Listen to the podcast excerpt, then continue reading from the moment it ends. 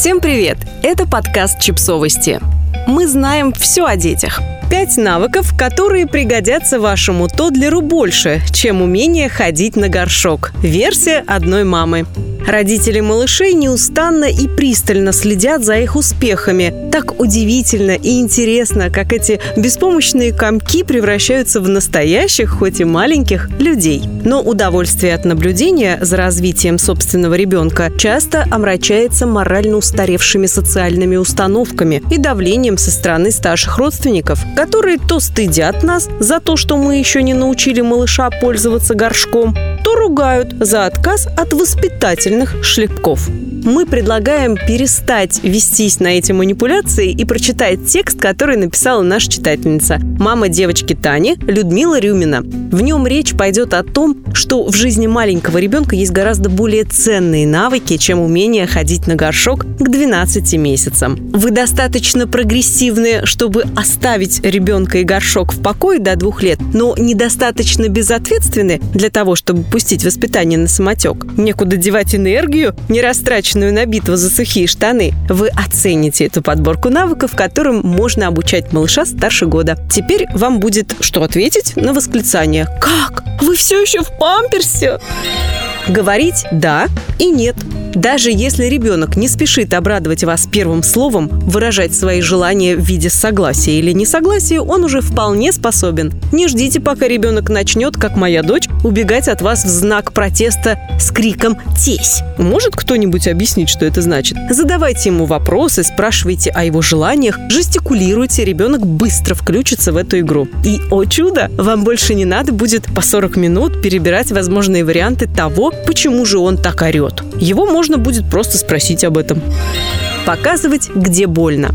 Малыш упал и ревет от боли, отлично. Нет, не в том смысле, что я рада, а в том, что этот момент можно использовать для прокачки очень полезного скилла – умение рассказывать, что у него болит. Погладьте ушибленное место, поцелуйте и все время повторяйте «больно, больно». В этот момент вы убиваете сразу двух очень жирных зайцев. Учите ребенка выражать сочувствие и отличать боль от прочих ощущений. Говорить о ней. Через пару-тройку недель целенаправленных занятий ваш ребенок начнет прибегать и рассказывать, что он ударился. Разучите с ним части тела, и навык усовершенствуется в разы. Полезно будет даже в тех случаях, когда малыш еще не разговаривает, а только показывает пальчиком и кивает беречься опасности. «Осторожно, горячо!» — говорю я страшным голосом, открывая духовку, и мой бесноватый тодлер замирает, как встревоженная газель, пытаясь вычислить, где же опасность. Да, я могу спокойно открыть раскаленную духовку, даже если дочь в шаге от меня гремит крышками от кастрюль, не боясь, что она схватится за горячее.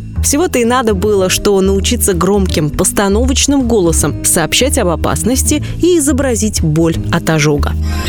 Убирать за собой. Во-первых, малышам это очень нравится. Пять минут назад ваш ребенок увлеченно размазывал по полу разлитый им же нарочно сок, а теперь не менее увлеченно втирает его в паркет бумажным полотенцем. Во-вторых, друзьям можно похвастаться, что кролики – это не только ценный мех, ну и просто у нас правило в доме такое. Хочешь где-то насвинячить – убери в предыдущем месте. Очень полезное, между прочим, для сохранения порядка в доме и маминой нервной системы.